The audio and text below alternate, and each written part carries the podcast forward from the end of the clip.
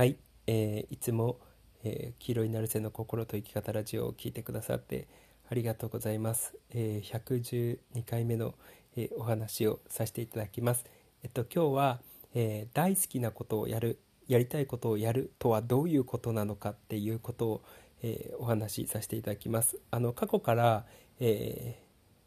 ポッドキャストだったりとか YouTube の方で、えやりたいことやった方がいいよとかえ好きなことだけやってた方がいいよっていう話を、えいっぱいしてきたと思うんですよね。で、えっと、好きなこその好きなことやったりとかやりたいことやってってると僕らっていうのは新しいのが活性化されて IQ が上がるっていうふうに言ってるんですけど、えっと、でその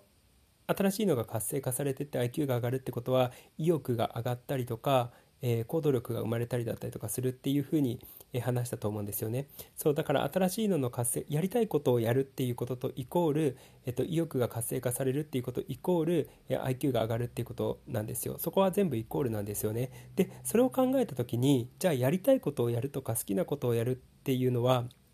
えー、結果的にその人の人生っていうのがどういう状態になっていくのかっていうことを、えー、お話ししようかなって、えー、思います。あのいつも言ってるように本当に嫌なこと全部やめて やりたくないことを全部手放して、えー、やりたいことをやっていった方がいいよっていうことを、えー、話してるんですよね。で、えっと、ただやりたいことをやるっていうだけじゃなくてやりたいことを徹底的にやっていった方がいいんですよね。でこれってどういうことかっていうとまあ当たり前なんですけどそのやりたいことを好きなことをだけをやってってる時っていうのは基本的にまあそのあのやりたいことをやってってるとか好きやりたいあの好きなことをやってってるのでエネルギーには溢れてくると思うんですよね自分自身が。で多分、えっと、逆にやりたいことをやってるはずなのにエネルギーに溢れてきてないっていう人がもし聞いてる中でいるのであればちょっとそのなんかやりたいことって本当になんかこうなんつうの心からワクワクするとか、えっと、魂からワクワクすることなのかっていう自分が心から喜びとしてることなのかなっていうことを一貫一旦えー、聞いて自分自身にね、えー、問いただしていただけるといいんですけれども、えー、まあえっと正しくある種やりたいこととか好きなことをやっていったら、えー、人間ってエネルギーに満ち溢れ溢れていくんですよね。まあ、平たく言うと元気になっていくんですよ。でそれで元気になっていくとどんどん行動力とか意欲っていうのが増していくので、えっと、そのやりたいこととか好きなことっていうのにさらに夢中になっていくはずなんですよね。そうだから結果的にそのやりたいことをやってってやあのややりまくるやるっていうことと、えー、大好きなことをやるっていうことは結果的になんかね毎日がねものすごいねなんか徹底的に走りきるみたいな そういう日常になるんですよね。まあ当たり前なんですけど、やりたいことやってってる、大好きなことをやる。で、そうするとエネルギッシュになってくる。そうすると、そのやりたいことっていうことにさらにエネルギーを打ち込むことができる。ってなると、その一日を、なんつうんだろうな、あの、本当にある種そのやりたいことを徹底的にやりまくって全力を出し切って終わるみたいな、えー、感覚になるんですよね。そう。だから、えっと、やりたくないことを手放していくとか嫌なことを手放してって、えー、もしくはあのー、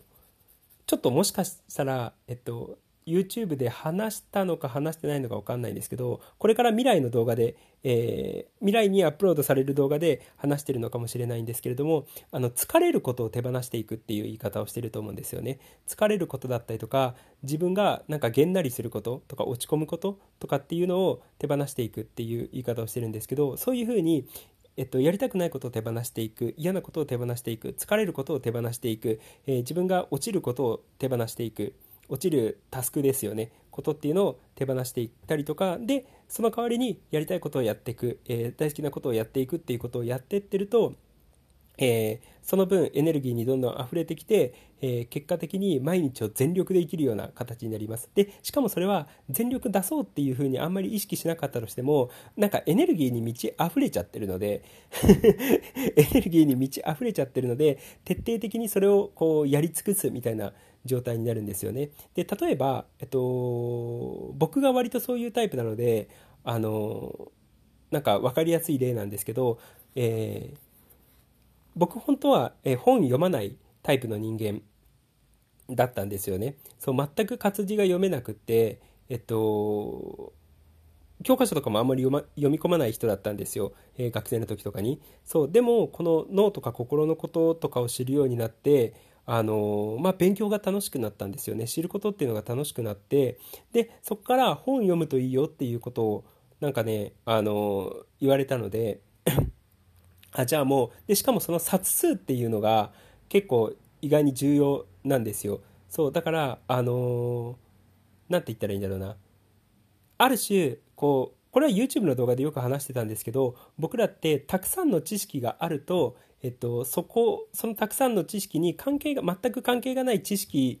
に思えるようなそのたくさんの知識っていうのをこう一個高い視点から俯瞰してみた時にそこに法則性みたいなのを見出すことができるんですよねちょっと分かりづらい話なのかもしれないんですけどだから YouTube の動画を見てくださってる人に言ってたんですけれどもあの初めて成瀬さんの動画にかあのを見始めた時に関しては言ってることの意味が分かんないっていうことを思う人っていうのは大半大半なんですよね。そうただ、えっと、3秒300本とか400本とかそれぐらい見てくるとあのなんとなく言ってることっていうのをこう前よりも理解できるようになるんですよね。そうだから例えば、えっと、初めて成瀬さんの動画に出会った人まあのもともとそういう系の知識がある人だったら分かんないんですけど初めて成瀬さんの動画に出会ってこういう知識だったりとか情報に触れた人初めて触れた人に関しては言ってる意味をほとんど理解できないです。あの自分で理解してるつもりであったとしても、えー、理解できないもんなんですよ。っていうのはそのあの成瀬さんが言ってることに関係する知識っていうのが自分の中にないと言ってることの意味すら分かんないっていう感じなんですよ。そう。とかあのなんつうんだろうな。気づくだ気づきだったりとかが自分の中に生まれるだけの情報量がないっていうことなんですよね。で逆にあの成瀬さんの動画毎日見てます。500本600本見ました。でそういう人が初めて見た。動画初めて僕と出会った時の動画を聞き直すとあれこんなこと言ってたの？っていう発見があるんですよ。そうだから僕自身もあの読書をしててえー、最初の方はね、もう一生懸命一冊を読むみたいな 全然読めなかったので、一生懸命一冊を読むみたいな感じだったんですよね。で、でも鬼のようにもう読書をし始めたんですよ。そう、それこそ一日中読書をするなんてざらに全然あったんですよね。で、もう本の、本当に本の虫みたいな感じで、ずっとひたすら読書をしてたんですよね。で、それで、それを何年ぐらいかな ?3 年か4年ぐらい、えー、続けて、で、また昔読んでた本を読み直した時に全然違うことが書いてあるような気になるんですよ。あれこんなこと書いてあったの？っていうことをちょっと思ったんですよね。そうそれは、えっと、前提となる知識っていうのが少ない状態で初めてその本を読んだ時っていうのはあの理解が浅いんですけどその、えー、読んだ本からまたひたすらあの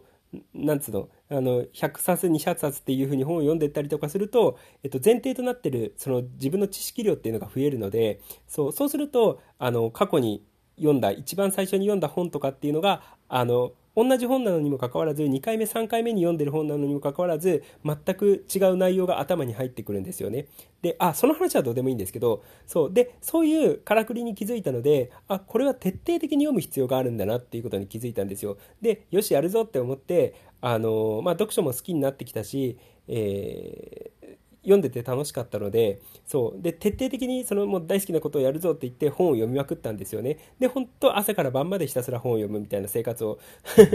してたんですよ。でそれを、えっと、YouTube でシェアしたりだったりとか、えっと、生徒さんに話してシェアしたりだったりとかしてるしてたっていう感じだったんですよね。そう。でそういうふうに好きなことをやってってるとやっぱね、その、そこに夢中になりすぎて、結局朝から晩までそれやってるみたいな、そういう そういう状態になるんですよね。これ僕何やってる時もそうでした。あの、本読んでる時もそうだし、音楽やってる時もそうだし、アパレルの時も、あの、服のことしかや、なんかやらない、服に、アパレルに関係することしかやらないぐらいな感じだったんですよね。そう、だから結果的に、えー、嫌なことを手放していく、嫌なことを手放していって、大好きなことだけやる、やりたいことだけやるっていう状態をやってってると、あの、かなりエネルギッシュになってくるので、朝まで朝から晩まで全力でそれやってるみたいな状態になるんですよね。そうだから理想としてはその大好きなことをあのなんか恐ろしいほどやりまくってあの今日もやりきった？みたいな感じで寝るみたいな。状態になるんですよ。そう。あのポッドキャストではあんま話してないんですけどあのたあの YouTube の方でよく話しててあの高尾合宿のね、えー、合宿に来てくれた人だったらわかると思うんですけど、まあ、ほとんど寝かせなかったと思うんですよ。ね、そそもそもちんくんオールしてるしみたいな。そもそもそそんなに寝かしてもらえなかったしみたいな状態だと思うんですよね。でなぜか知らないけど登山2回か3回登登らされたしみたいな状態だったと思うんですよ。そう。だから徹底的なんですよ。やる好きなことやるってなると。そう。でもも、もともと、でもそれが普通です。好きなこととかやりたいことをやり始めると、エネルギッシュに人間はなるもんなので、嫌なことを手放してるし、好きなことやってってるので、そんな元気になるに決まってるわけじゃないですか。で、その元気になってくると、そのやりたいことだったりとか、好きなことを徹底的にやっているっていう状態が生まれるんですよね。そう。だから、あのーこう未来にその自分が元気になってたりだったりとか生き生き過ごしているイメージをするときにその大好きなことをやってるとかやりたいことをやってるっていうイメージそういうイメージで生活していただしていただいても大丈夫していただいて大丈夫なんですけどさらにプラスアルファその大好きなこととかやりたいことを徹底的にやりまくってなんかこう毎日こうやりきったみたいな感じの 楽しさっていうのをもう全力でやりやりまくってますみたいな感じのあの楽しさをこう感じながら生活しているっていうふうに思っていただければいいんじゃないのかなって、えー、思います。そんな感じです。そう。だから好きなことをやるとか大好きなことをやるっていうのは、えー、ある意味、えー、そのやりたいこととか好きなことに全力で打ち込んであの毎日走りきるような、日常になってくるんじゃないのかなって思うので、まあ、そういうイメージでね、えー、やりたくないことを手放して好きなことをとかやりたいことっていうのを全力でやってっていただければいいんじゃないのかなって、えー、思います。そんな感じです。ということで ということで、えー、今日も黄色になる背の心と生き方ラジオを聞いてくださってありがとうございました。じゃあねありがとう。またね